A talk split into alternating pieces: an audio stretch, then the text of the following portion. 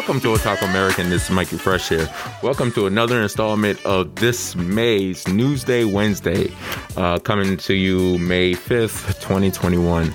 Uh, in this installment of Newsday Wednesday, I'm going to probably talk about uh, a couple of releases that are coming out, a couple of things that came out in the news in regards to like Sony, and something about a Switch Pro. So let me start with the Switch Pro. Um, so there's been more and more talk in regards to a Switch Pro possibly coming out uh, maybe next year. Um, to be perfectly honest with with you in regards to the Switch Pro, uh, I I feel as though the Nintendo Switch Pro. Honestly, I just don't this is probably be the last time I actually even really mention anything about it, unless something more concrete comes out in regards to Nintendo's announcing something on it. Because to be perfectly honest, I don't believe that there's even a need for a Nintendo Switch Pro. Like, if if you didn't buy the Nintendo Switch right now and you're holding out on there being a pro model then you really don't want to get a Nintendo Switch. Like right now, to me, the Nintendo Switch, whether it's the Lite or the OG Switch, if you didn't buy the Switch already, you're just not going to buy it.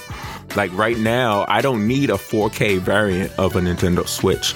Like for it to be 4K and have a better monitor or well, better screen and all this other stuff and slight it's not going to have the specs on the new on a quote unquote Switch Pro isn't going to be that much greater than what the specs are now, unless they're going to put in like an AMD mobile chip or an Intel chip or a Snapdragon chip. If they're not going to do that, then what's the purpose really? Um, if they're going to come out if they come out with a Switch Pro, I don't even see it being a Nintendo Switch Pro. I see it being their their next console to come out because the Nintendo Switch has now been out for uh, what four years? It's been a uh, it's been four years now since it's been out, so it's getting close to the end of its life cycle. Like Nintendo, especially for their handheld systems, their life cycles for their handheld systems tend to be like somewhere between five to seven years. And that's honestly how it is in regards to regular consoles, like home consoles, is around the same time frame handhelds tend to sometimes they have refreshers on handhelds but and technically that refresher for the switch was the switch lite. So uh i like the more people keep talking about how it's going to have capable for 4K graphics and a slick OLED display and all these other things, and I'm like, is all that really even necessary? Like, for people who don't know, I had just recently, well, not recently, but within the last like month and a half, I had procured a um, Xbox Series S console, and I'm perfectly happy with that. Like, I'm going from the Xbox One X to the Series S. So most people would figure, you know, if you have an Xbox One X, you're going to go to the Series X, which I would have normally done that if there haven't hasn't been a shortage. I would have probably gone out and got the X. But I got my hands on the Series S and I'm perfectly fine with that. Actually, I don't even play the S all that often. So, and do I really need 4K graphics. Yes, I have 4K monitors and 4K televisions and that kind of thing. But to be perfectly honest, when I'm playing PC games, I'm rarely ever playing in 4K. I'm usually playing in 1440. And the Series X is played in basically 1440 or some people call it 2K. So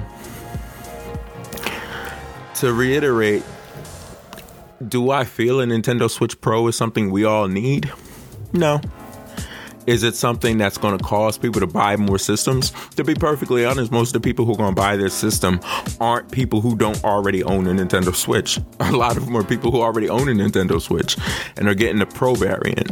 So, and I don't see how much better, like when you say Pro variant in regards to Xbox and the Xbox Series systems, like the S is your entry level into the next gen. The X is your pro variant of that system. So, and there's a distinct difference in regards to like teraflops and um, storage and all kinds of stuff. So you could see one being your base variant and then one being your pro mo- model. In regards to the Switch, I think most of the stuff would be basically the same, except you'll have a, a, a 4K graphics with OLED display. And I don't know how much better 4K graphics and an OLED display is going to make certain games for Nintendo Switch, to be perfectly honest with you. Like, is that a major thing that people like is that gonna is that gonna be the difference in regards to how people play switch games i don't think so is it gonna make the games look nicer possibly but yeah i don't i, I don't know i let me know anyone who knows me personally or you can send something in to us from um, feedback at otakuamerican.com in regards to some feedback on how you feel in regards to the um, Switch Pro. But for me personally, I I I enjoy my Nintendo Switch Lite. Do I play it as often as I should? Are my Animal Crossing uh, um, villagers not happy with me because I never go on the island? Sure. Did they tell me things like I haven't seen you in a month and it makes me feel some kind of way? Yeah. But is a Nintendo Nintendo Switch Pro going to make me play Animal Crossing more often? No, not at all. So yeah, that's right. Yeah. So in other word, in other news, you have uh so something was filed recently with Sony. I would say within the last day or so.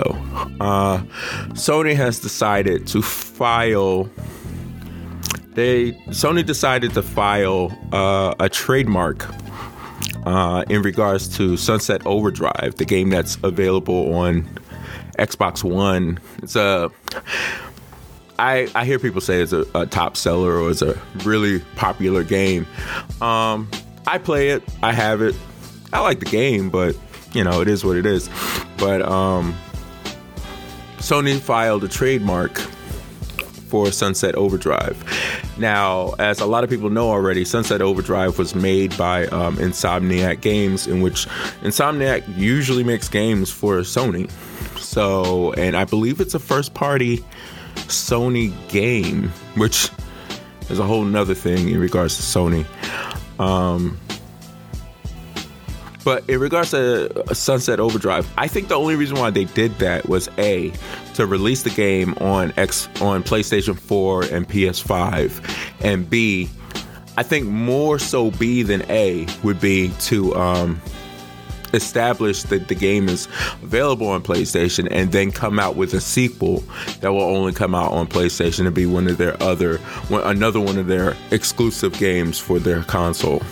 Is it if Sunset Overdrive 2 comes out on PlayStation, am I going to go out and buy a PlayStation? No.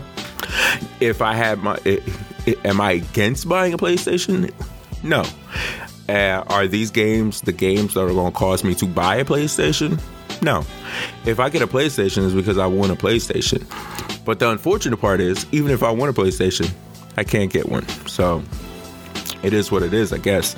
But uh, yeah, so Sony made this trademark, and they, I guess, they plan on releasing or releasing a some sort of uh, Sunset Overdrive with maybe some DLC and stuff like that to make it, you know, uh, a better purchase for the cause people who have PlayStation who either a didn't already know about the game to know about the game and want to play it.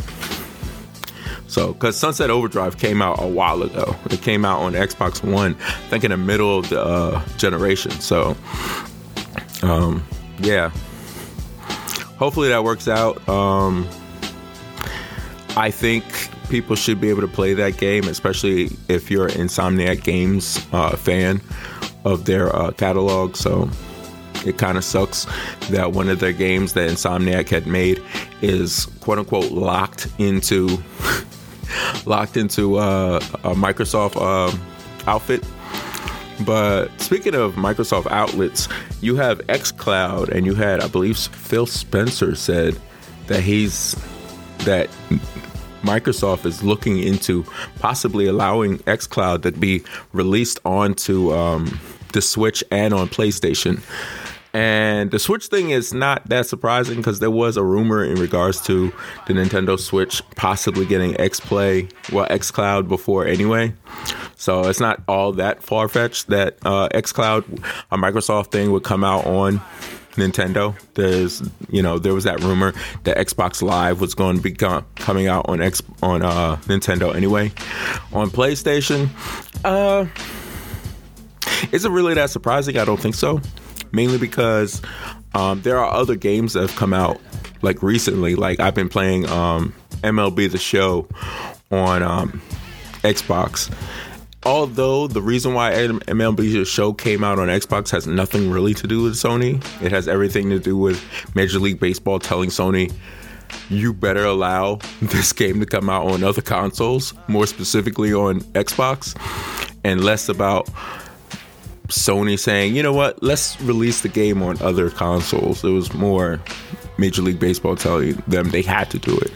But in regards to xCloud, I can't, I don't, I wouldn't be surprised if Microsoft was like, yeah, because other games that are Microsoft properties come out on all kinds of different stuff. Because unlike the other game console makers, Microsoft, at the end of the day, when you think of Microsoft, Microsoft is a Sony, a software company. They're not a hardware company. They happen to make a lot of like award winning hardware between their Xbox and their Surfaces and that kind of thing.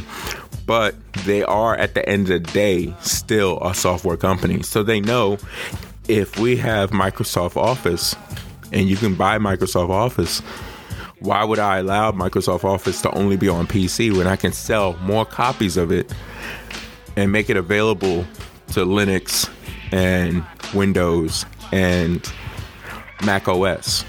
So I can make more money and have a larger base. So, of course, Microsoft, the, the gaming studio side of Microsoft would be like, yeah, we can make more money if we make uh, we allow XCloud to come out on um, on other platforms. So that's to me that's it, it's not a matter of if it would happen, but when it would happen, really. Um,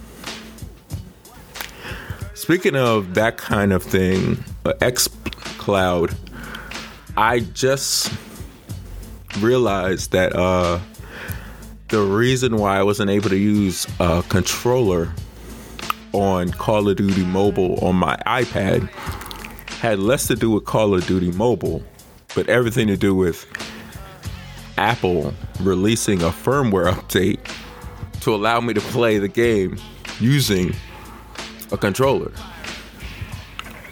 Which I would have to apologize to Call of Duty Mobile for that fact because I was under the impression it was Call of Duty Mobile's reasoning for not allowing me to use a Series X or S controller, well, Series, an Xbox Series controller on an iPad, which was able to. It, the weird thing is, it was able to. I was able to pair it with my iPad, but it wouldn't work on Call of Duty Mobile.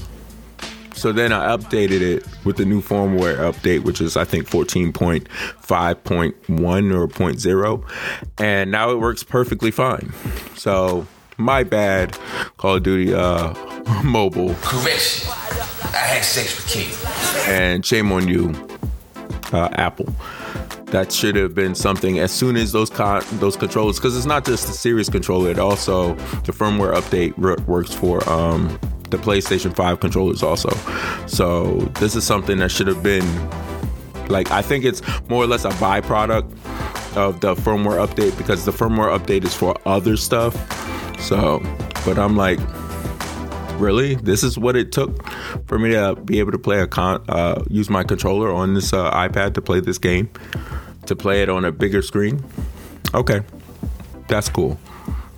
Uh, I'm going to wrap this episode up with one last thing, and that is that there are a couple of games, uh, first party games for Nintendo that will be uh, on sale.